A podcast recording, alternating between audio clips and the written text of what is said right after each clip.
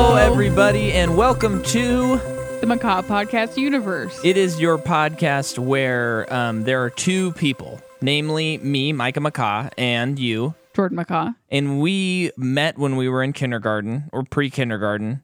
And we all. No. Wrong. What? I think you were an afternoon kid, and Yeah. I was a morning kid for pre K and kindergarten. Kindergarten, I was morning as well. okay. But Who'd Mrs. you have Reed's. for kindergarten? Mrs. Oh, Reed, yeah. I had Mrs. Franson. Okay. No, Flinner. for for all you people who I don't remember. don't live in Medford and didn't grow up at Grace Christian, you don't know what we're talking about. But all that to say, uh, we met, you know, a long time ago, and w- we went to school together, and we Our friendship started on movies, and our marriage continues to be fueled by movies. This Yes. is Macabre Podcast Universe. But see, I'm hitting this for a specific reason, Jordan. At first, I was just doing it for fun, but this whole movie is about when you were younger that we're covering today. Yeah. At World's End. The world. Oh, dang it. The, World's, World's End. End. So we yes, um I was I was being silly, but we're married and we've been married for close to 3 years now. And uh, we love movies and we love to talk about movies. And right now we are the premier, the only podcast with the tagline, We exist to prove people wrong when they say that sequels are better than the originals. We have Never that. better. Uh, Never forgot better than never. It. Ugh. should we start over? No. Okay. Uh, we exist to prove people wrong when they say that sequels are never better than the originals, and we are the premier podcast that does that. We are the absolute best podcast with that in line. And today we are at my parents' lovely home again. And if you want to be kind of a sound techie nerd, you could sit down and listen to the Battle of the Five Armies episode and compare and go. This is so boring. Uh, so today we're talking about World, the World's End, which wraps up the Cornetto trilogy. yes. So, what is your history with this movie? So I watched it with you at your parents' house um, in anticipation for Baby Driver. And my f- initial impression of the movie was I was like, of course it's good, but I didn't like love it by any means. Okay, Um, I think I had my expectation was that it was going to be a lot funnier than it turns out to be yeah, because like Shaun of the Dead is like Shaun of the Dead and Hot Fuzz and Scott Pilgrim are like laugh out loud funny, and this movie has a few of those moments, but um, it's not quite. It, it is definitely a comedy, but it has a lot of drama in it as Mm-hmm. well, and I was not really prepared for that, so I was kind of a little bit like, yeah, I, that's the one that's like not as good as the other ones, is what I thought initially. yeah. I saw this. I think this was so when Blockbuster was still a thing. Mhm. You know, we'd go like pretty much every weekend. Yeah. What's the movie for Friday night? oh yeah, the good old and days. I feel like there's a random batch of movies that my mom probably rented just because she thought it looked good. yeah, like it was like oh i think that we'll like it like all of us because this came out in like 2011 yeah, so veronica and i are in high school preston's in middle school so it's like we're not kids Uh, uh, be- because a lot of what we've talked about in this series is like oh i never watched that movie until later because it just looked raunchy like it just looked Right, bad and i right. wasn't allowed to watch it which i'm as i get older and finally watch these movies uh, I, I'm realizing that most of them are n- have never been that met that expectation. No, yeah. I, Um, I, I think I think uh, you know growing up in Christian homes, and Yeah. I'm not knocking that, but um, there there sometimes is an expectation of like, oh, something is like can be misconstrued as this is a bad thing, and then later in life you watch it and you're like, not, no, it's not. No. This is not Yeah. as bad as Dirty Harry that you showed me when I was 15. You know, Yo, yeah, There's I like a remember weird being really standard nervous about sometimes. watching Mean Girls, and I think my mom was even there when I watched it because she was Uh-huh. like, "It's," f- I- she probably had already seen it. Like, it's funny. They're f- it's fine. yeah, And I think I remember going into it being like, "Oh, this is gonna be so uncomfortable," and it's just a really funny movie. yeah. Um, I still have yet to see Mean Girls. I know it's so lame. It's just it's so funny. Um, I haven't seen it in so long though. But I would say the only movie that I've seen in what we're talking in the realm of what we're talking about that actually lived up to the raunchy expectations is super bad. Uh-huh. I remember watching it. I think it was like my mom, Veronica, and me, maybe even Preston. Uh, it was just like, oh, let's just find. I think Veronica had seen it, Uh-huh. and it's like guys, let's just watch this movie finally. Like we're all adults. Let's Okay, just yeah. do it. And we we watched it and I remember it being funny, but I do remember it being like, "Oh. um yeah. Well, that's yeah. It's That's super about bad. what I thought what it was. And I've only seen it once and it was so long ago at this point. I think uh, 40 year old virgin was one where I was like, that must be really, really bad. And then when I saw it, I felt like it was really, really bad, but I liked it. I didn't thought see it was that really movie funny. until recently. yeah. And then when you and I rewatched it, I was like, it, I mean, I mean, y- you know, everybody has their different limits on Yeah. stuff, but I mean, I if you're an adult, it's like, I don't know. I, it's a very funny movie. Yeah, I so with this movie, it, it was like my I think my mom. It was just kind of like random. This movie just came out on DVD. Let's just watch it. Yeah. And I remember we all liked it. I do remember the first time seeing it that the ending was really confusing to me. yeah. this might actually be my first Edgar Wright movie. Okay. That would make a lot of sense. Yeah. Um, I thought you saw Scott Pilgrim before this, though. it's possible. I don't know. Listen to the last episode and I'm pretty sure what you I did said. because I think you saw Scott Pilgrim like in high school, right? probably And and I mean, you still would have seen this in high school, but it would have been like senior year probably. yeah. So But I think that when I saw Sp- Scott Pilgrim, it was before I was paying attention to directors. Right. It was still like who's in the movie. yeah, Um, but yeah, I remember being pretty confused by the ending, and then I watched it again with you last night, or th- when we watched it just this time, third Yeah. time, and I now I'm like, it's a very Hitchhiker's ending yeah, to me. totally, totally. Um, I I don't want to spoil where our rankings of the movies are, but did did it go up or down? Uh, not in rankings, but like like how did this compare to the previous times that you've watched this movie? I know you kind of said that, but like. La- the other Uh, this night when is we like the watched it- most sad I felt watching it Yeah, in comparison to the other times. yeah. It's pretty sad. It is. It, it is. Yeah. It ends on a hopeful note, though. Oh yeah, I think for me, it uh, it went up like a lot this Yeah. viewing. Like I was like, oh man, I l- really, really like this movie a lot, yeah. and I did not give it enough credit when I saw it the first time. This this is just this these three movies I could watch anytime. It doesn't matter. Yeah, I, I don't get tired watching these movies. they're all so good. Yeah, and I it- it's funny because like we said we tried doing Winnie the Pooh, just didn't work.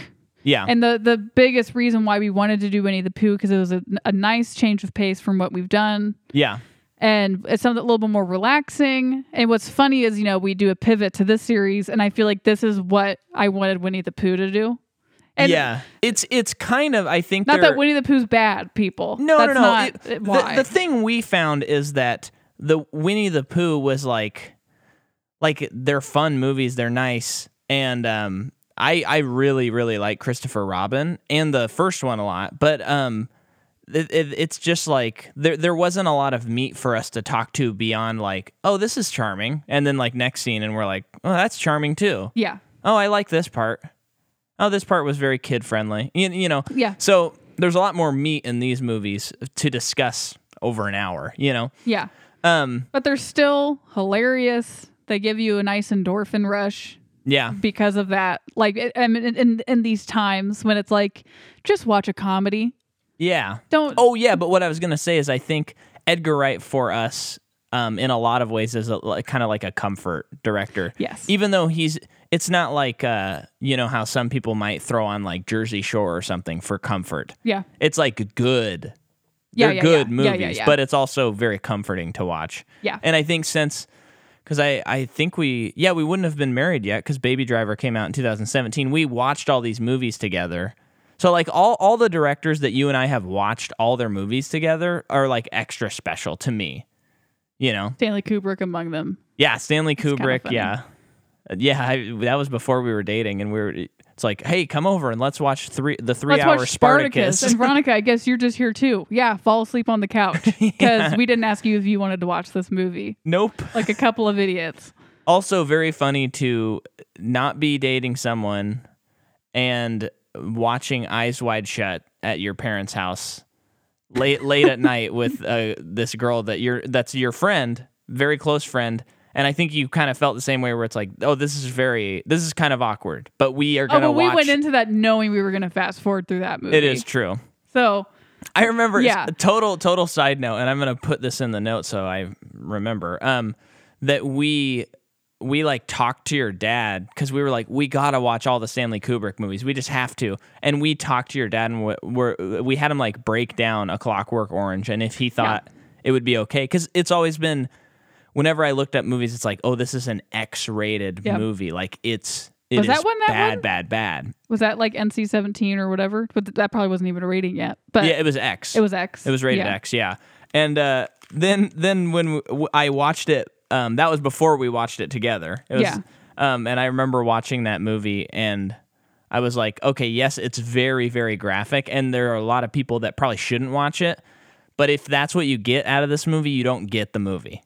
Yeah. There are so many movies like that. I And it's feel okay like not to get that movie. yeah, yeah. But Because a lot of people can't handle it, and that's probably amazing. uh, no, no, Oh, yeah. in some ways, Yeah. you know. But, I But- know what you're saying. But same with uh, like The Graduate. I had that experience where all my life I'd heard it was like this really gross movie about this older woman that sleeps with a younger guy. Mm-hmm.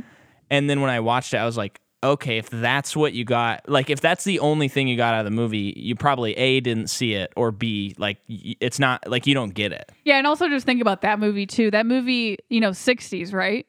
Or the 70s, Yeah, like it's- 69 or something. Yeah, I think so. Mm-hmm. But like Wait, which movie are you talking about? the, the graduate.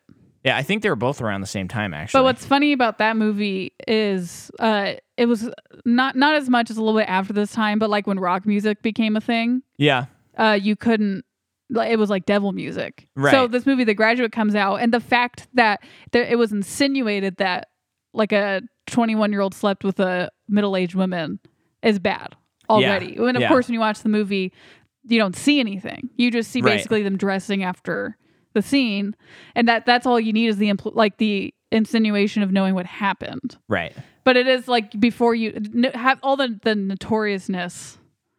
Does it's like what am I getting myself into? Yeah, and you like before I watch strap this? down, and and l- to bring to bring it all back around. Your point is like there's very few movies that actually live up to to when you grow up hearing that they're th- so bad, Yeah, and none of these wound up being those movies for you. yeah, So let's jump into this movie. So, first of all, um, if you are just now joining us, or if you forgot the last couple of weeks, this is not a traditional series. This is like a director's, um, basically like this is this is my stamp. This is my portfolio. my portfolio. Like here's some themes, but these characters are not the same. Um, none of that. And um, so a couple of things to just talk about about the series in general. It's called the Three Cornettos, f- um, or the Three Flavors Cornetto trilogy. And the first movie is the strawberry cornetto ice cream. The second movie is the blue, which is vanilla, Vanilla. I think. And then the third movie is chocolate chip mint. And the reason behind that is, and I I will say, spoiler alert, I don't like to do that on this podcast because if you're listening to this, you know that we spoil stuff. But this movie is pretty has a pretty wild twist, and if you don't know about it, it, it is probably mine. I don't think I knew about the twist, and so it was like, Oh, I mean, what's like, happening in Remember this how movie? I described how I watched this movie the first time? yeah, My no. mom just randomly selecting Oh, it a yeah. blockbuster from my memory, yeah. and it's like, what are we watching right now? So now I'm going to be talking about it. But because of the alien slash robot um, nature of the movie, uh, it kind of references back to like the government and people calling aliens like the little green men, right? yeah. Um, so that is where that color ties into it. And then another cool cool thing about the series uh, that I wanted to touch on is that they all have these common themes: uh, individuals as a collective, growing up, and the dangers of perpetual adolescence. And I think the dangers of perpetual adolescence shines the brightest in all three movies Can Um, you read it again? individuals as a collective, growing up, and then dangers of perpetual adolescence. So those are like the themes that are throughout. Um, and then, yeah. So now, now we've talked about like the series. Now I'm gonna s- zoom in on this movie. Um, it, it is the same crew as the other ones, directed by Edgar Wright, written by Simon Pegg and Edgar Wright. And then the music is by Stephen Price, who uh, did the music for Gravity, Baby Driver, Suicide Squad, and Scott Pilgrim vs. the World, Cool. amongst others. Uh, the cinematography is Bill Pope, who is like an all time great. Um, he did Scott Pilgrim. He did Baby Driver. He did what? The Matrix, all three movies. Okay. That's amazing. Uh, and then he did a little movie called Spider Man 2, one of the best superhero movies ever made. So this guy, I feel like that's controversial. uh, well, it shouldn't be. If you want to talk about it off air, I'm just representing the other side, even though I like it. yeah, what are you, who, who I are don't you know. defending? I just think it's funny. Uh, the budget of this movie is 20 million. Uh, domestically, it makes 26 million. Worldwide, it makes 46 million. And so, now let's get into a couple of the production notes. Uh, Edgar wrote this when he was 21, Wow. um, and it was a screenplay called Crawl, and it was about teenagers. It was like just the teenagers. Okay. So then later h- through life, he like sees the potential of a reflection on childhood and returning home. That's pretty cool that the how like what it became. Yeah. Like like that he allowed it to change. and then As he also changed. yes. and then he the, uh, Simon Pegg said that they did not choose the genre of this first. They were writing the movie about um the the alienation from your hometown and coming back and they said when you take it to its literal conclusion, this is what it becomes. A sci-fi movie. So that was not like they weren't they didn't sit down and go, "Let's write a sci-fi movie." With a twist in it, they were writing the movie, and then they're like, "This is where it needs to go." That's how it feels. It does, yeah. Um, and then they worked on each pub having an element of symbolism or foreshadowing. Um, each pub name, and I, Why did they choose 12? oh, I don't know. Because I was and thinking about while we were watching the movie, I just kept thinking like, why twelve? That is just so many. Mm-hmm. Not, and I don't even think it's a critique of they need to whittle it down. No, I'm just curious why so many. yeah, I don't know. M- I wonder if there's I- yeah. If it's just like a real thing in Yeah. some town, well, it would, it that would he's- make. s- I mean, twelve is a large enough number that it makes sense that they weren't able to do it when they were teenagers. that's true. I- Yeah, If it was like, um, you know, like seven, you'd be like, come on, really? You couldn't do that? I mean, Yeah. not me. that would Yeah. be hard for me. But um, 12 is like, oh, this would be crazy if they could do that. Um, then uh, finally, Brad Allen was the stunt coordinator for this movie, and he's worked with, oh, I don't know, a little guy named Jackie Chan. wow, So uh, he did the stunts in this movie. Like he coordinated the stunts and helped plan them, which makes sense as to why the stunts are like insane in this movie. So dang, that Oh. is really cool. another thing they commented on was that they they wanted to play on the idea of like when you get the drunker you get, the more like you feel like you can take on the world kind oh of a thing. yeah, yeah. So it's like they they they purposely made it to like the drunker they get, the better they are at fighting. That was like a decision they made for the movie, which is a fun touch. yeah, that is cool. So Uh, it's I all just you looked now. up like why are there twelve pubs? Uh huh. And this thing kind of talks about each one's significance. Oh please, please! I was actually gonna look that up. Okay, so the first post, this one speaks, this is on Oracle of Film. Okay. Th- This one speaks for itself. It's the first bar on the list. Um, and then the old familiar, number two, as the gang enter the second bar, there's a joke about the Starbucks chain where every pub looks the same these days. The famous cock, three. Uh, we don't see much of this one as Gary King turns out to be barred due to his drunken behavior as a child. The famous cock, get it? Yeah. Um, the crossed hands for uh, this is where things get a bit harder to read in terms of probably symbolism.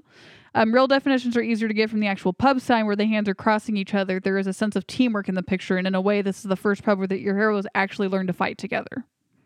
Oh, is that where the aliens come out? I am assuming, okay. yeah.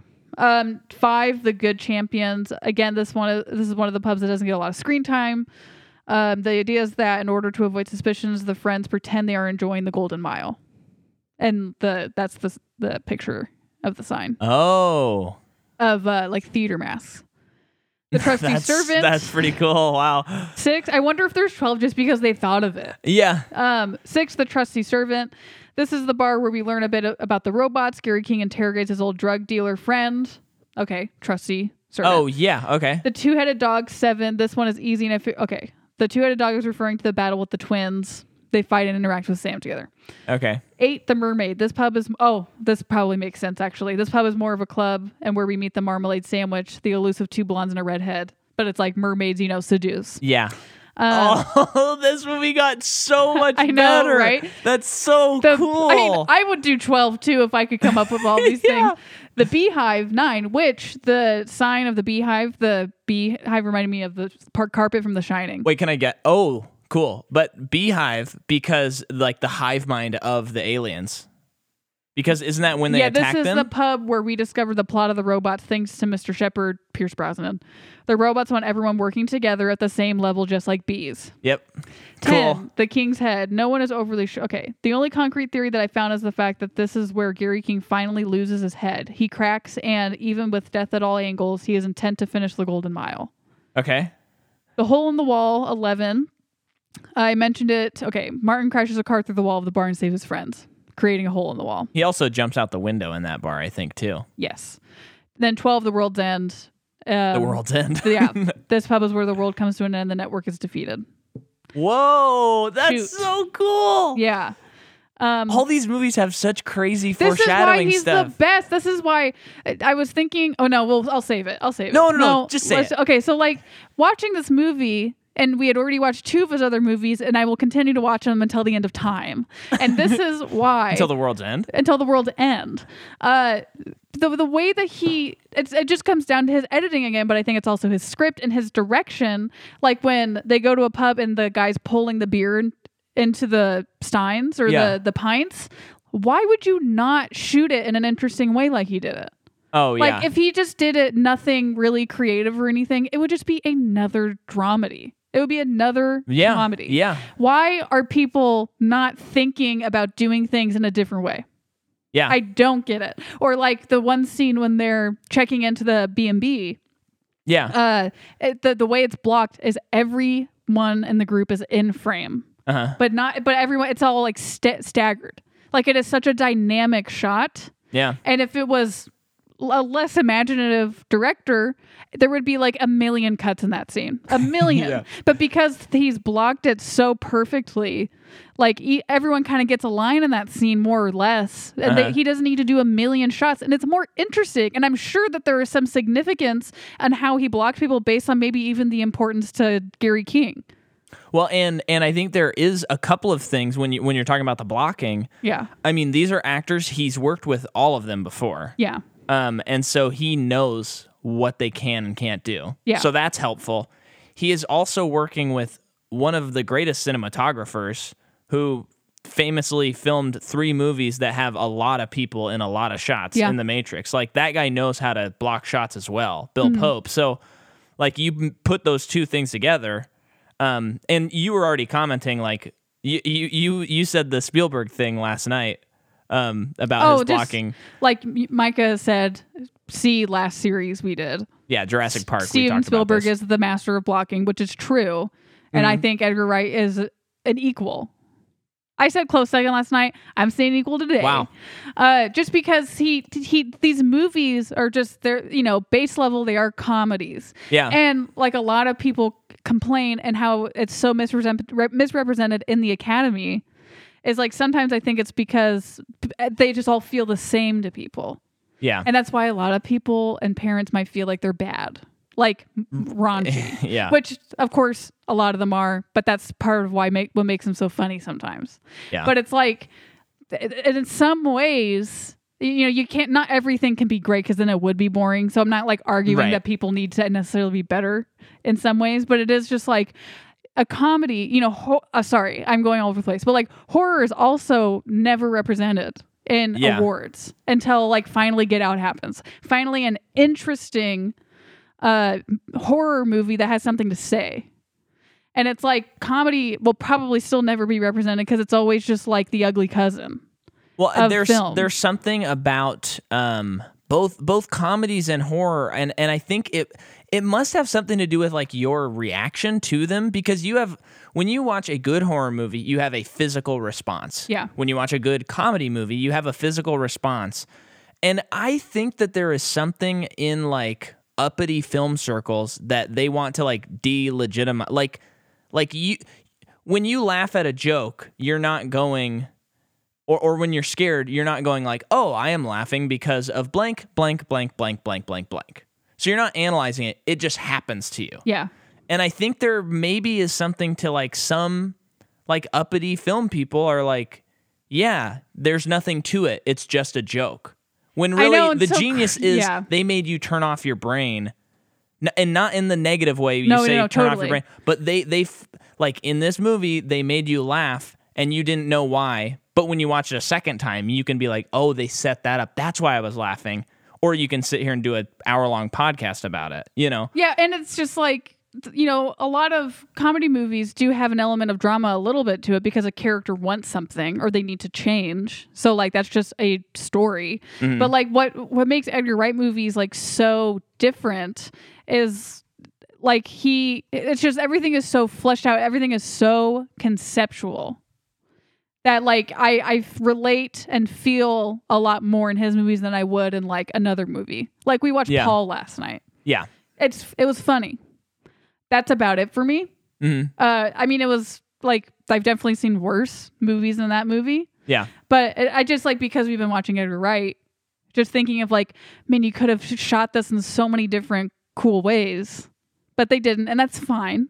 I not actu- not I- everything yeah. works I- to yeah. do it all in a super creative way, but like paul paul was not which for the listener um simon pegg and nick frost wrote this movie paul about an alien and these nerds that get Yeah. the alien um and i i actually thought like that was a pretty darn good movie and i i really think the director nailed like getting that spielberg feel without and not to not to bash super 8 i'm not bashing super 8 but super 8 is like a kind of a carbon copy steven spielberg oh yeah, no one's saying it's not. yeah. Yeah. And Paul was like, oh, this is not a Spielberg movie, but it's like winking at you.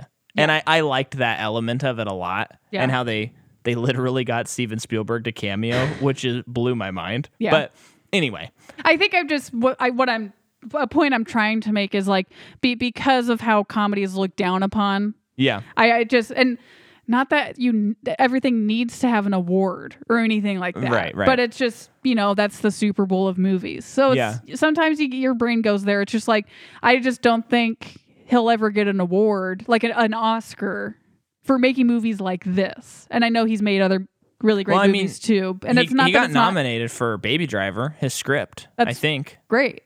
Or, I mean, Baby Driver was nominated for several awards, and I'd put it in the same category of like this type of movie.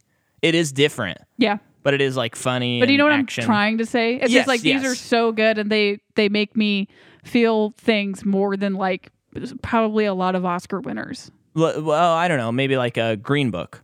Yeah. And the English patient, according to Elaine Bennis. yeah. Um, do you have uh, actors? Yeah. So I'll get off my high horse. so Eddie Marson, who plays I already forgot. Peter Page, um, who is the guy that was bullied as a kid Yeah. in the group. Uh, he is in everything. That moment is kind of a wild moment when he sees him in the bar, but we'll wait till Oh. we're in the plot. yeah, that's all what I'm trying to say, but it's hard to express. Yeah. But this guy is in everything. He's Yeah. in this movie. He's recently in Vice. He's even in White Boy Rick. But he's in some Fast and Furious stuff. He's in The Gentleman. You said you said he's even in White Boy Rick, like anyone saw that That's movie. the joke. Um, but he's in Oh. God's Pocket. He's in Filth. Jack oh the yeah. Giant Oh yeah, Slayer. God's pocket. Um, And he's a British in guy. I so- bet he's in in- so much. He's in Yeah. Warhorse. I mean, the only thing he's probably not in is Harry Potter for some reason. is he not in there? I'm not saying it, but he's Oh, in man. Sherlock Holmes. Sure, like or the, the show Robert Sherlock. Downey Jr. one. Oh okay. Um, he's so good. He's always such a treat when he's in a movie because he's so funny. Yeah. Um, okay, so we've covered a lot of the people who were in this movie. Pierce Brosnan, have we ever covered him? No. He's a James Bond. Look at Two- him, guys. two- no, look at him. He's a James Bond. Two movies in a row with a James Bond in them, You know- and they they're both villains. yes. He's also in Mamma Mia. And he's also in Mamma mia, here we go Mrs. again. Uh, Doubtfire. He is he's also in a um wh- the foreigner with Jackie Chan, which you and I were like, ooh, this should be fun, and it was Maybe we don't talk so about it. Boring. Because I think we're in a minority there. Yeah. It just well, m- I- my complaint and uh, is that uh, less less espionage, more Jackie Chan stunts. I That's know. what I wanted. Same. That's what I wanted too. Yeah, Um, Rosamund Pike. She is in what most people probably know her from Gone Girl. She is the titular Gone Girl. um, she's also in Pride and Prejudice, Jack Reacher, whoa, Watership Down. Jack Reacher just jumped up even further in our to be I know. watched. Hostiles. Oh yeah, she was good in that. Wasn't that movie pretty boring? Very very boring. She she's also in a lot. Okay. Um, it was a good movie though. I think it would just maybe isn't my cup of tea. I remember seeing the trailers and you and Preston being like, "I think we should like let's see the movie." I think because yeah, you guys went and saw it, and I'm just like, yeah, pass on that. Well, it was one." the guy who made uh, Out of the Furnace. Oh yeah. Apparently, Um, it didn't work enough. The trailer was not enough for me. Out of the furnace is a amazing. good movie, yeah. I love that movie. And and Hostiles is good. I'm not bashing the movie. It, I just I, it was kind of like I was twiddling my thumbs a little bit. Mm-hmm. Sometimes sometimes a good movie is just boring for certain people. Well, I'm curious because I haven't seen it, but how I feel about Out of the Furnace. Um, that movie is written in such an interesting way that it feels like the movie starts at the end, based on I the don't really events. remember. Okay, well, I don't remember it point by point, Mm-hmm. but I remember by the time we got to the end of the movie, it's like, oh, this feels like the movie, like because of a big thing that happened. Okay. And I'm curious if Hostiles felt like it never started. Like I wonder No. if that's a style. No, Oh, it was just okay. slow. It was just very slow. I mean, that's pretty much it because most of the other people in this movie we've covered. Okay. Well, then let's talk about the movie.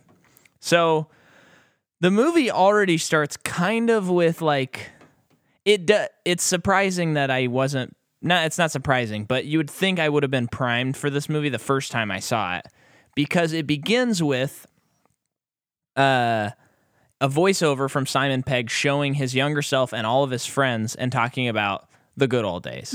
And he's kind of a rebel, and it's showing all this old footage that's like shot on old film and stuff like that.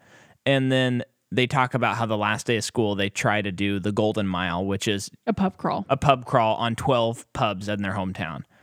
And then talks about like Ollie like w- lost it after 4 and this one did this and then they didn't finish it. And then But it was the best night of their lives. yeah, and then you see the camera pans out and you see that he is in an AA meeting Mm-hmm. talking about it. And he's like, and life was never as good again. And everyone's like, do you have anything to. That- like that you regret? I, I forgot. The, a guy, a- one of the guys asked Yeah. a specific question. I think that's what he asks. And he says that we uh, that I never finished. I think that was That's- his regret. yeah. Not that. so it's like, ooh, is this your first AA meeting? Which I think it might actually be based on things that we Oh, learned. But yeah. um, But but it's it's cool because it, it primes you for one like this this is gonna be fun, but that we're gonna dive into some pretty deep stuff, and then it also just shows you like like right away his motivation and and um I forgot the other thing, but it, it it really sets the table. Also, everyone's in a circle and the shots from above, and he's Mm-hmm. talking about the golden circle Mhm. and the golden it's circle. called a circle. Oh, golden mile is what they call it, huh? The circle's still cool.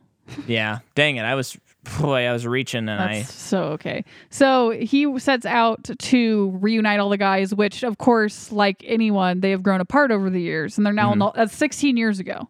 Mm-hmm. Yeah. So, um, he he goes to each guy. I think does he he starts with um.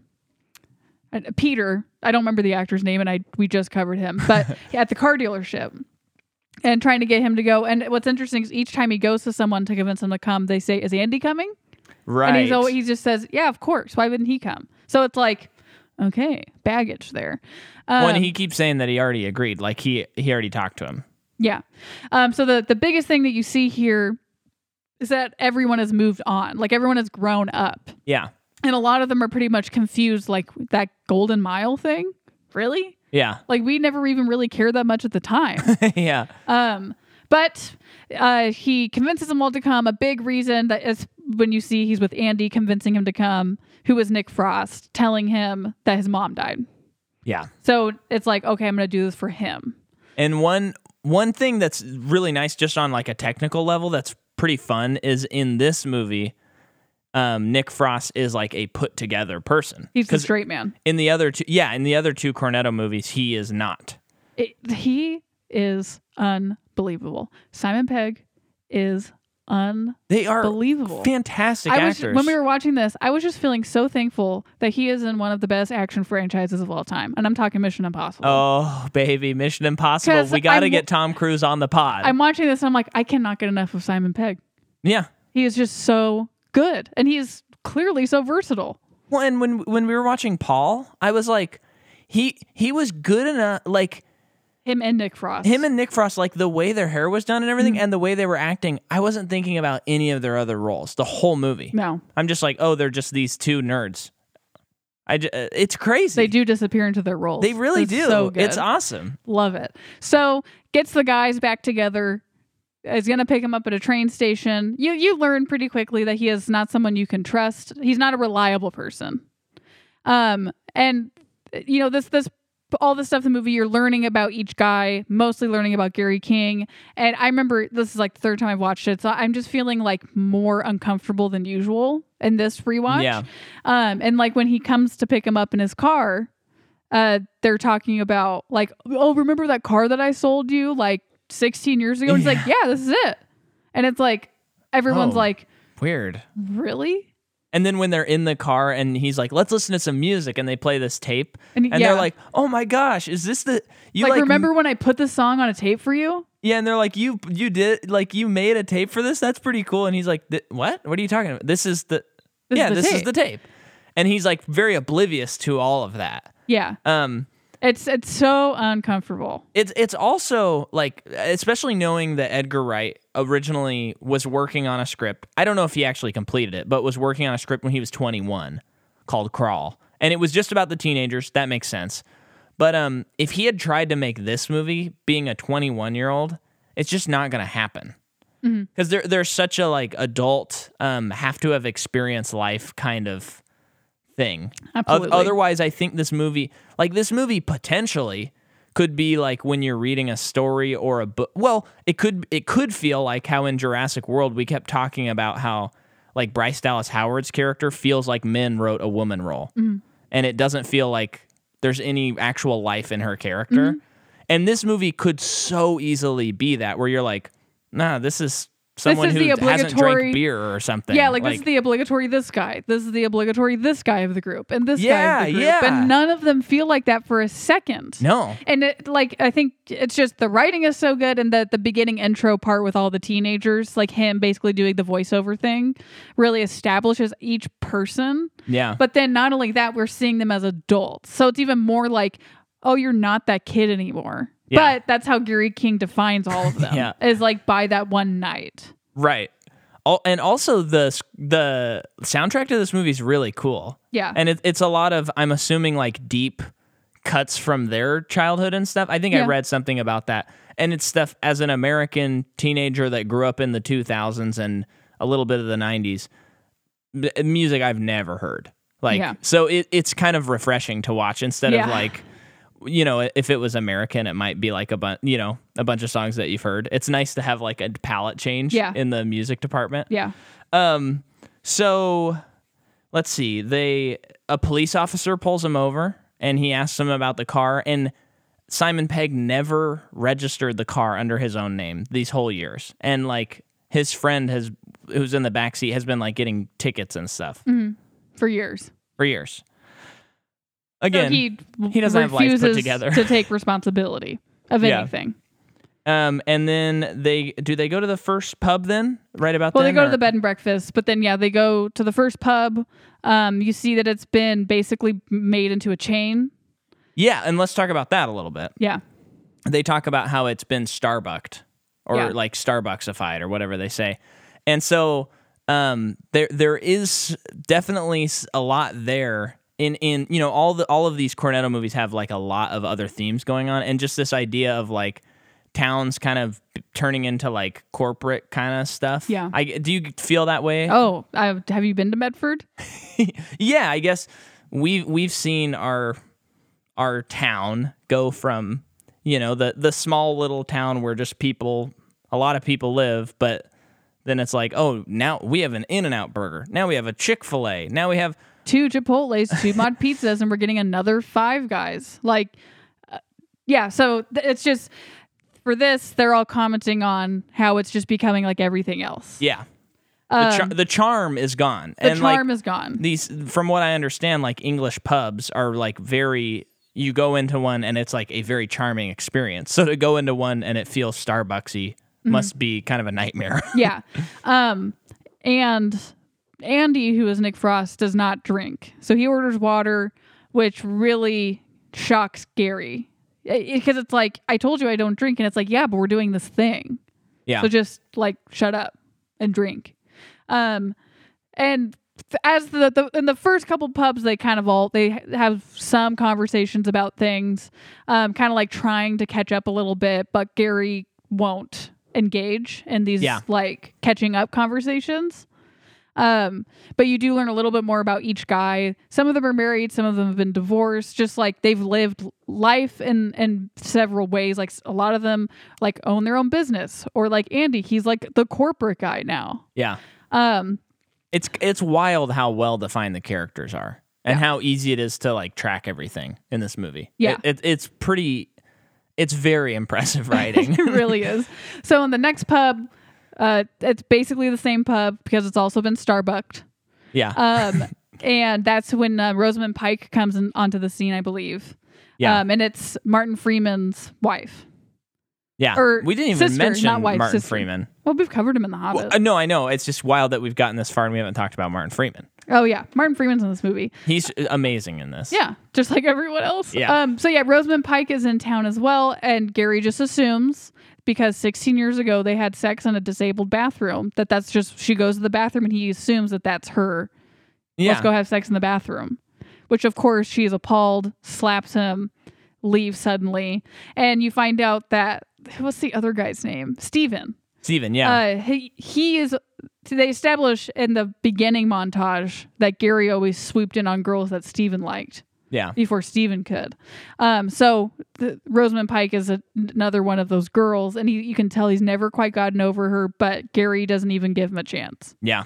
Um, so then they go to the next pub, or Mhm. pub three now. This is where we see the bully. Yes, Do you- um, you can talk about it. So this one guy. Oh, that- wait, wait, wait. I think, yeah, we find out at the second pub, though, that his mom is calling. Uh, Gary King's mom's calling. Yeah. So she's, therefore, she's not dead. So Yeah. the third pub is them confronting him about Yeah. it. Okay, continue. And then and then dur- during this scene, there there's a point where this man walks up to um uh, the character Ollie, and he's like, "Hey, can I borrow your chair?" And he kind of freezes up and looks at him. And then when he leaves, he says, "He." They're like, "Oh, are you okay? That was your high school bully." And he's like, he he, he makes this point that he didn't. It, it's not. It's not. I, I. It's not that he didn't. No, it's not that he beat him up all those times and like all these terrible ways. I It- mean, it's like, that he didn't recognize me just Yeah. now. So what was it all for? yeah. Which And is it's like, an expl- oh, yeah, like very explosive and uh, in my brain, you know, where it's like that is such an insane point to make. yeah. Now, as we as we find out later, all these people that they're seeing are in fact robots Mm-hmm. or aliens, or they they're never like hundred percent clear on what that is. Uh, Um, yeah, we'll touch well, on no, it. actually they are. It's just like I don't know that we don't necessarily have a word for it. well, they are, they did come from outer space.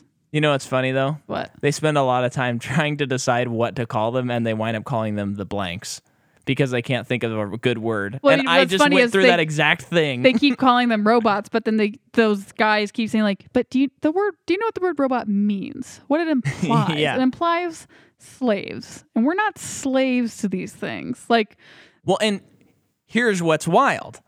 So yes, what you just said. Uh, in a later scene, actually, I think in this scene, Gary claims that he's he is free and they're all slaves. They're all slaves to their jobs, Yeah. to their family, when in fact we know that he, like the robots, is a slave to his um, addictions and his past. And they're the ones that are actually free. So I didn't put that together until just now, but he is like like the town is like the literal manifestation of his slavery that's in his head, his Mm-hmm. own head that he has to by the end of the movie overcome to actually be free. Yeah. That is pretty freaking cool. Yep. It's a good movie. So they tried confronting him about his mom, and then you know he pretty much without even without missing a beat is just like, oh, I haven't talked to my mom in eight months. Yeah. So then it's also like s- another notch there. It's just like, what is this guy's deal? yeah. And it's just so sad. Like And then his he- oh, problems. I'm sorry. I didn't mean to cut you off. Okay. Are you done? Yeah. Okay. Because then uh, Mr. Simon Pegg slash Gary, he needs to go to the bathroom.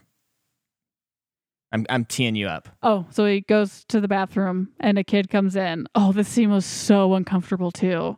He's trying to talk to this teenager, just like, yeah, I put that hole in that wall right there. That was a crazy night. You we're doing the Gold Mile night. Ever heard of it? I mean, if you if you want to like tag along, be like totally cool. Like and the kid's Oh, just saying yeah. nothing. Yeah, it's, it's, so, so uncomfortable. Um, and then of course you find out that the kid is one of the robot alien things. Um, and did you find out why it's- they're blue? Oh no, I forgot to look that Um, up I just don't get why they wouldn't be green, but because of the color for Yeah. the y- yeah. for the cornetto. But whatever. Um, so finds out that this is the big huge twist of like what the f is going on. Yeah. So he gets in a fight with them. The other guys show up. Even more kids show up. Big fight scene. Well, and and they uh, when he gets into the fight, he doesn't know what's going on, but then the kid gets thrown into a urinal and his head like explodes That's right. and there's blue paint everywhere Yeah. basically. yeah. And then the other guys come in and then the other robots come in and they have this big fight and it's choreographed, it's a fake oneer. A lot of it is. Like there's not a whole lot of uh, different takes. Um which th- uh, because of how this is done, I loved how they shot this scene. Mm. I think it's really cool.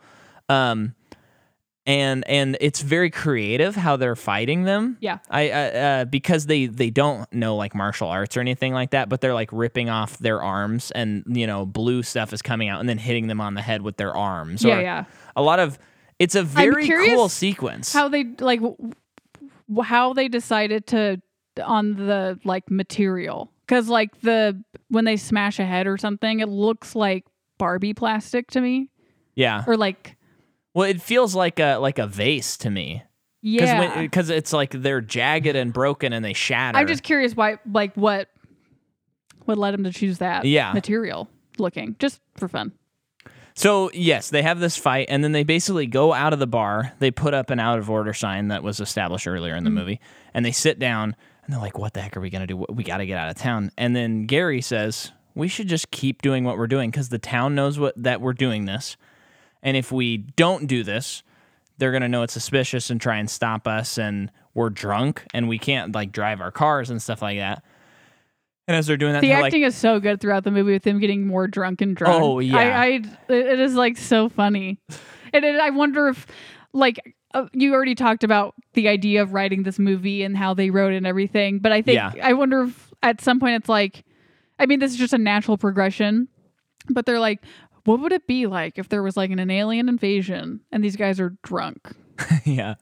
What would it be like? And this is that movie. yeah.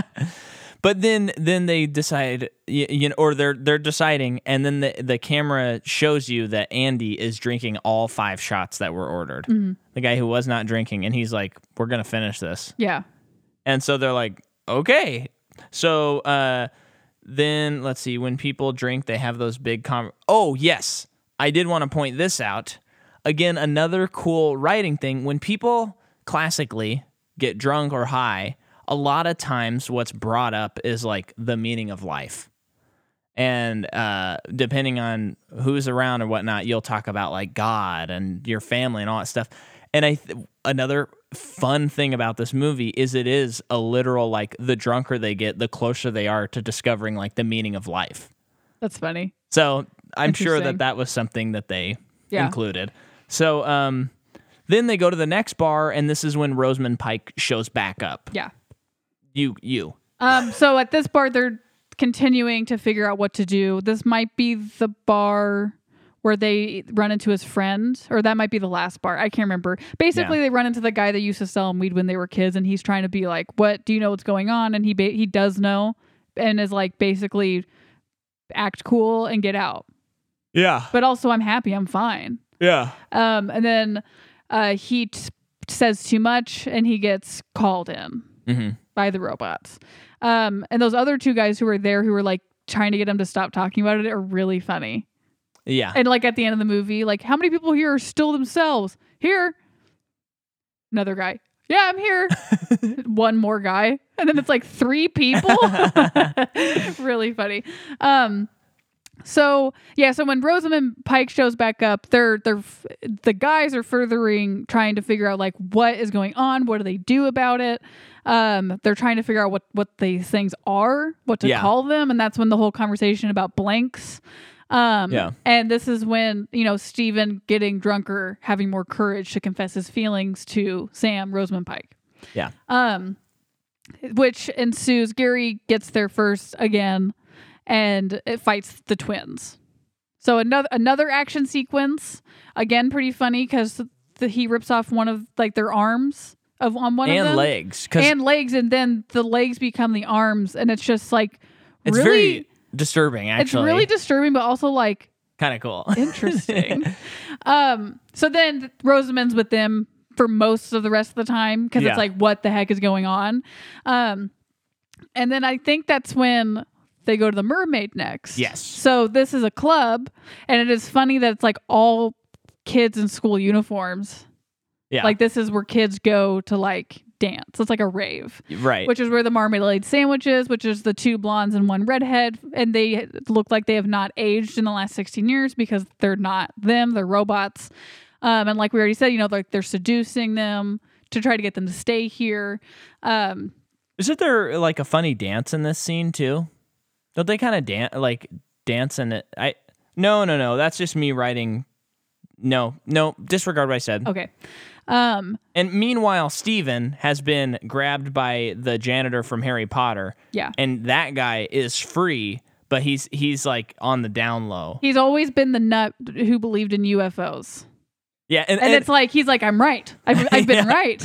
and he talks about how they they will take your DNA Uh, and then they can they if if you are not complying with them they can just replicate you so Yeah. that no one will be the wiser and what's so funny about this is like it's cutting to the three other guys like grinding with these girls and like kissing them and getting their these, these girls who are not different from 16 years ago. yeah, yeah. and and he's he's saying like they could get your sweat or they could get your saliva from a kiss and he pulls out this squiggly straw and is like why do you think i drink out of this Out of this funny straw.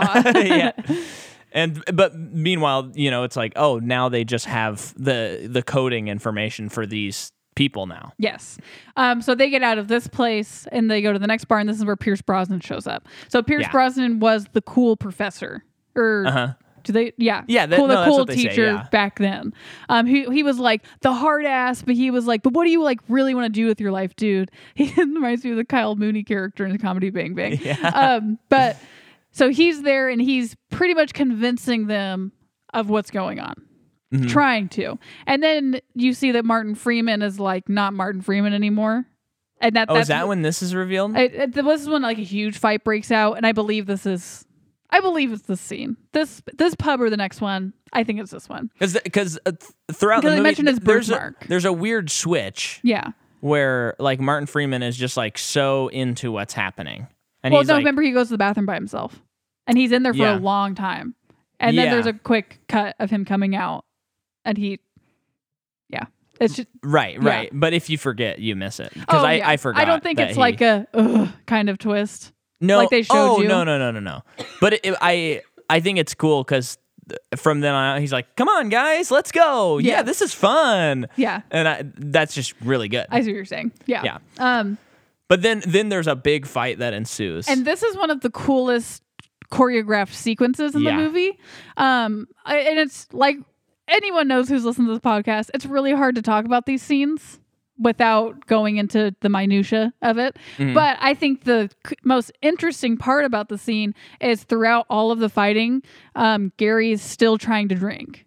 Yeah. And that to me is okay, so it's this town who that is now like everyone's a robot and he's living in the past and all of his friends are basically fighting the past cuz it's trying to suck them back in to this bubble. Yeah. And Gary is just trying to continue to enjoy the pub crawl, which shows he is not trying to fight his past. He is just like, whatever. Yeah. But because of the fight that's going on, he is continually like thwarted from drinking the beer. So he is forced to confront his town. Like he is forced Dang. to confront his past. Good, Jordan. That's like his big Whoa. story metaphor arc thing. Yeah.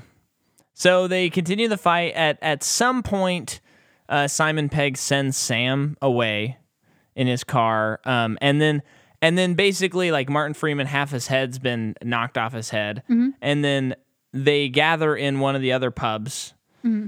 and it's what is there three left now or four? Something like that. And um, they they show each other scars because Oh, they meet in the in a golf house on a.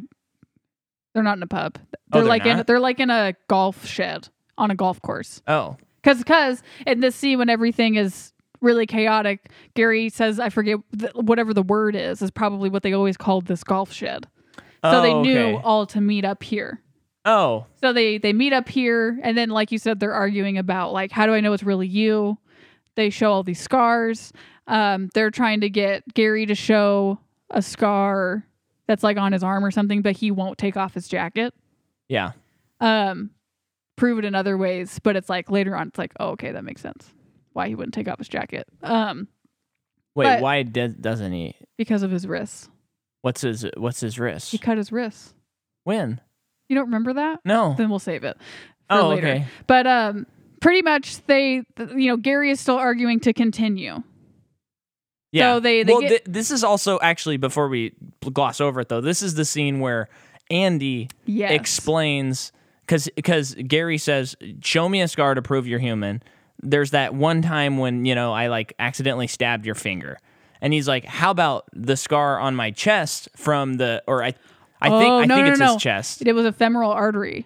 femoral artery, because basically he explains that him and Gary were driving, and Gary crashed his car. No, Gary was ODing, Gary was and ODing. Andy was rushing him to the hospital, That's right. and he crashed his car and was basically bleeding out because of his femoral artery artery was severed. yeah, and I think he was drunk too, because he, um, Oh, he okay. gets. I think I thought he it was implied he got arrested and stuff. I don't remember that part. May- but no, I- I think I'm thought wrong, it was him but- like helping his friend, um, and basically like that. That is the straw that broke the camel camel's back for them. mm-hmm. Um, not just because of that one thing that happened, but I think he said like you let me down. I he might have said this later. He does say this a little bit later too, but it's like he's like you're Gary King. You're supposed to be the best, Yeah, and you like disappointed me. yeah. Basically, Oh, it- you know. uh, Well, no, I think they already. s- No, never mind. Never mind. I'll we'll get to that later. oh, okay. So yeah, so they're racing through the woods. Um, Ollie um, gets confronted by the bully again, um, and you think it's like, oh, he's over. yeah, But then you see him killing the the bully guy, and it's like an act of aggression of like, I hate you. Yeah. Like, oh, I think he needed to do that. but he he gets captured by the aliens. So Stephen, Andy, and Gary continue on. Um, they go. They do go to the next pub. They make it. This this is a lot of chasing scenes Mhm. at this time. Um, but you see that like Gary is still just desperate to finish because that's all Yeah. he has left. Um, and Andy has that great line where he says, "How can you tell you're drunk when you're never sober?" yes. Pretty wild. Yeah. Um, so Stephen, well, I guess we can just get to the last one. so let's at the just- last yeah. one, it's just Gary and Andy. Uh, n- Steven's not there. really? I'm pretty sure because they make the whole point No, about it 'cause- being the Three Musketeers. You know, he That's been a drives his joke car the whole into time. that pub, not the last pub, but the pub before it, Uh huh. to try and get them to come with him. And Gary, that's when Gary jumps out the window and Andy follows him. And all the aliens get to Andy. So it's like, oh, he's probably compromised. And then once they get to the last pub, Andy and Gary have another blowout Uh-huh. conversation, and that's when they get taken down. And Yeah. um, Steven is like brought to them. Or Oh, he, but he, he- shows up, but he's fine. He's yeah, fine. but he's he goes down. He has the big confrontation with everybody. not Steven. I think it's just Andy and I Gary could have because sworn. th- because that's when um, Andy and Gary are arguing, and that's when you find out Andy gets Gary's jacket off of him, and you see that his wrists are are have gauze around them, and he is wearing a hospital bracelet. Oh, I only noticed the hospital bracelet. no, yeah, his wrists were also like gauzed. so Wait, he so tried you were not, killing himself. I thought you were talking about the la- like the scene with the with the alien. no, I'm God talking thing. about the last pub That makes sense. before they go down. That makes sense. So you find out that he tried killing himself. So if anything, Wow, I totally didn't put that together. That's Can you believe that? funny. Uh, yeah, it's it's it's like the big reveal of not only is this guy clinging to his past, I feel it so is like stupid right his- now. No, no, it's fine. It's his like literal. I'm sure that you know it's a sad thing to think about, but because this guy is so broken that after what this evening, if it had just been a normal evening, might have been his last evening. Yeah, you know, based on his erratic, depressive behavior. yeah. So yeah, they go down underground, and you can take over. Well, and so this is when like the network, these alien c- species or whatever, uh, talk to them and, and you know explain everything. Um, for all the people who are, you know, plot centric, you get a lot of questions answered here about like the fundamentals of how the aliens work and stuff. And they give them a, a choice, and they say Gary, which they they point out, which is like a play on his name. He's Gary King of the humans. Yeah. And so he's like the representative of humanity. Yeah. And they do this thing where they say you can be young again. And Gary like kills his younger self and says Which is the big there's character only change. one Gary King. Yeah. Which is funny because I think either right before or right after that, he's like, there are so many other people like me, which is Yeah. also like a big thing for him to admit. Because I Yeah. think Andy's like, whoa. And he's like, yeah, I know that. Yeah. So it's just this is his big character development. Scene. And and in this scene um you have not taken it this way, but I've uh, both times I saw it, it just it does feel to me like a very like God you know saying like you need to believe. I And- totally see it, but for some reason, it's just like the first time I saw it, I don't think I felt that way. Yeah, that's totally how the ending feels to me, where it's like a, g- like God saying you need to believe, and it's like you're mindless if you believe in Him. Yeah. It w- felt kind of like the statement, which could be part of why I didn't like the movie too much the first time Yeah. because I don't agree with that Yeah. outlook on God. Um, but uh, I think there's too much other stuff that even if that is the point that they're trying to make, like they're also making other points True. and but- it, and it yeah. also like if if you take just the adolescent um to its conclusion like we're talking about it i mean there there isn't a lot of god stuff in the rest of the movie so No. why would you just throw it in at the end so i don't know This is a seems this is the Hitchhiker's Guide to the Galaxy moment yeah because they're talking to this thing that basically is the position of authority, whatever. But the what makes it that moment this and fr- until the end of the movie, it's so funny. So they're having this big debate. He's trying to convince them. They're just still like, no, that's not right. And then it ends with like, do you really like want to take the chance of you guys being in control, the humans, really? And they're like, yeah. And he's like, okay, fine. He like Yeah. basically says it Yeah, just like yeah. that. And they and they're like, really? He's like, yeah, I don't care anymore. Like that Yeah. was like such a hitchhiker's thing. So, um, yeah, the they go away. The, the robot alien thing, they all like basically dismantle themselves. yeah But it because they've been, you know, they're around the world, it sets this huge surge around the world. right and then this this is like the d- what do you think about the la- this last section where where it sums up what's going on and andy's talking and it's explaining where Well, I everyone's think it's at. a nice sandwich because the beginning of the movie was voiceover. nice Um, and it's like he's also kind of sitting. He's in sitting with in a circle with people telling a story. Um, so it, thematically, like it, it's a sandwiching of the Yeah. story. Of course, though, you're watching this movie and robot robot alien things show up out of nowhere. That's shocking. You want something more shocking? yeah An apocalypse. yeah So it is like now that I've seen it three times, it's just that like I know, but I think maybe the first time I saw it, I was a little like, that's a little too much for me. Yeah. I, I think there there is a weird air about it that I can't quite put my finger on. Um, But thinking it in terms of this time around, like, oh, this is such a hitchhiker's thing, yeah. I think I liked it more. Yeah, and I I could see I could see maybe m- m- me liking the ending a little bit better if say like they were on a hill and the world was exploding and they had like a last conversation Yeah. instead of like the world ended and no one knew da, da, you know. But I'm not saying it's bad. it in just any shows way. you, like, because, like, the last shot is Gary with th- a few robots. yeah. Um, and so it's like he's he's still hanging out with teenagers Yeah. in, in a lot of ways. Like he's still kind of associating himself with that with like younger people, but he is still like he is like the leader again. Like it's kind Oh, of like he's yeah. where he should be. See, I don't read that like that though. And well, yeah, I- I mean this, you know, this is like 5 minutes. And especially Yeah. his moment at the end the last scene is like seconds long. But to me it is a lot of like Shaun of the Dead where this man needed the zombie apocalypse to happen to know his true potential. yeah. And I feel like like this character needed an apocalypse to happen to to live life to the fullest.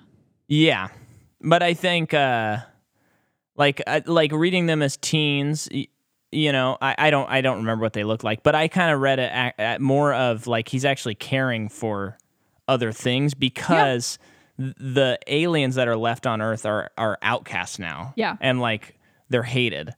Um, they're like mutants in X Men or something. So, um. I kind of read that as like he found like other outcasts and they're going to Yeah. help each other. That's probably definitely the way to look at it. Yeah. But um yeah, we did it. And he orders a water at the end. Yeah. Yeah. Wow. Crazy movie. I mean a wild wild movie. Interesting to talk about. Mhm. I think it's really good. Mhm.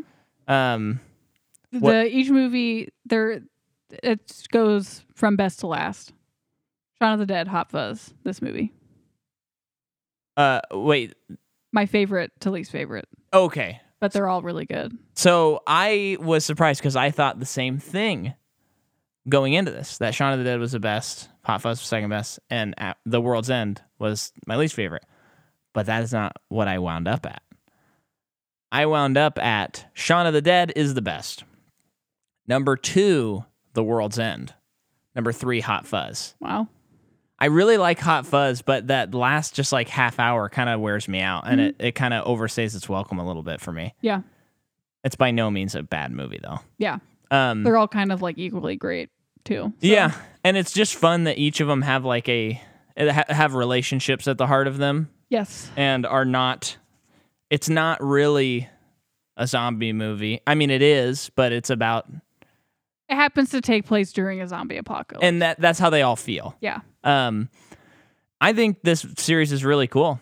You too. It's it was interesting. It was fun to cover on the podcast because we've never covered a series like this before. Um, should we announce the next one? Sure. Do you remember what it is? You go for it. Are you sure? I mean, it was kind of your choice. Okay, the next series is Ip Man. Ip Man. Is it called the Ip Man series? yeah, th- I mean, it's it, it is a classic series in the way that it's like Ip Man one, Ip Man two, three, four. I might have seen the first one, Yeah, but I don't remember. I've seen the first one, and then I watched the second one way too late. Had a when someone came over to spend the night when I was in high school, and uh, or maybe college doesn't matter. I was never in college, but college years, uh, and and I fell asleep. So I am like I don't know this series, but I'm really excited to talk about it, and I think I can say because I doubled in the dates, right? Sure. that folks you're gonna want to listen to next at, at, at the very least ip man 1 and ip man 2 But the whole thing. Come on, don't shortchange it. no i know but in ip man 1 we have the stunt double from the amazing spider-man who was in the spider-man costume and helped pioneer how spider-man would swing i think this is how you pronounce his name i hope i get it right ilram choi is going to be on the episode And then I won't say who's on Ip Man 2 yet. Okay. But uh yeah, it's going to be so cool. I mean, Yeah. th- th- part of why we wanted to do this podcast was like maybe we could meet some cool people and talk about movies. And uh, we've had a nice run here and now we're meeting someone who is actually like in the movie business. Yeah. Well, in the stunt business Yeah, so specifically. and it'll be cool because I think a lot of the the series would be lost on us uh, because we're not martial artists. So um, tune in next Friday. Thank you for listening. Don't forget to go to patreon.com slash Micah McCaw and um, get your MPU, the sequel episode. It is either Incredibles 1 or Incredibles 2. I don't know what day this is coming out. And make sure to read recountandreveal.com. And also, watch my Little Women video where I transposed all the songs on guitar. Let's make it viral by the time this episode is one hour old. Hi. Bye.